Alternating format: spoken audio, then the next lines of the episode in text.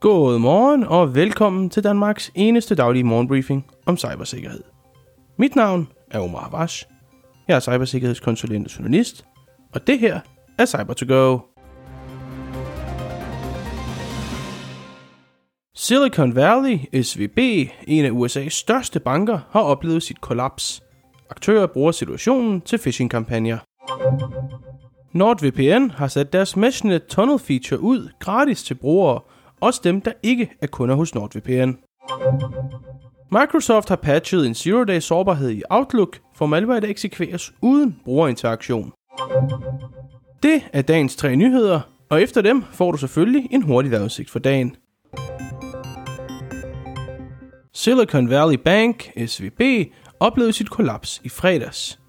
Banken var en af de største 20 banker i USA, men oplevede altså det andet største bankkollaps i USA's historie. Den har efterladt mange folk i tvivl om, hvad der sker med deres penge og assets. Og lige præcis det er et af indgangspunkterne for aktører, der er begyndt at lave phishing sites under dække af, at kunder kan genvinde deres tabte assets. En statistisk analyse fra Sands ISC viser, at registreringerne af domæner indeholdende SVB stiger i popularitet. Den 12. marts for eksempel blev over 50 domæner med SVB i navnet registreret på internettet. Domænerne bruges hovedsageligt til kryptovaluta-scams, hvor de forsøger at lokke detaljer om kunders kryptowallets ud af kunderne for økonomisk gevinst. Desværre ser det ikke ud til, at det stopper lige forløbigt. Hvis du kunne tænke dig at have din helt egen VPN, hjælper NordVPN gerne, og nu gør de det altså helt gratis. For tilbage i sommer introducerede de deres nye Meshnet-feature. Det er en privat tunnel, du kan sætte op mellem enheder, du stoler på, som egentlig giver dig en form for VPN enhederne imellem. Og den plejede kun at være tilgængelig for kunder hos NordVPN. Men nu har de sat featuren ud gratis og til offentlig brug, selv for brugere, der ikke er kunder hos NordVPN. Den kan både bruges til at sætte interne gaming-server op, eller opsætte en lille tunnel til dit hjemmenetværk, når du for eksempel er ude at rejse.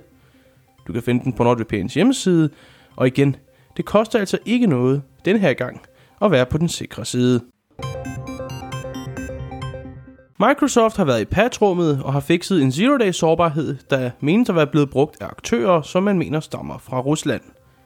Det drejer sig om Outlook, da aktørerne sendte e-mails og tasks indeholdende en specifik tekstsekvens. Når sådan blev modtaget i brugerens ende, vil den give aktørerne adgang til i visse tilfælde faktisk at eksfiltrere e-mails. Malwaren blev aktiveret før e-mailen overhovedet blev vist på brugerens Outlook-klient, og den kræver således ikke nogen egentlig interaktion fra brugerens side.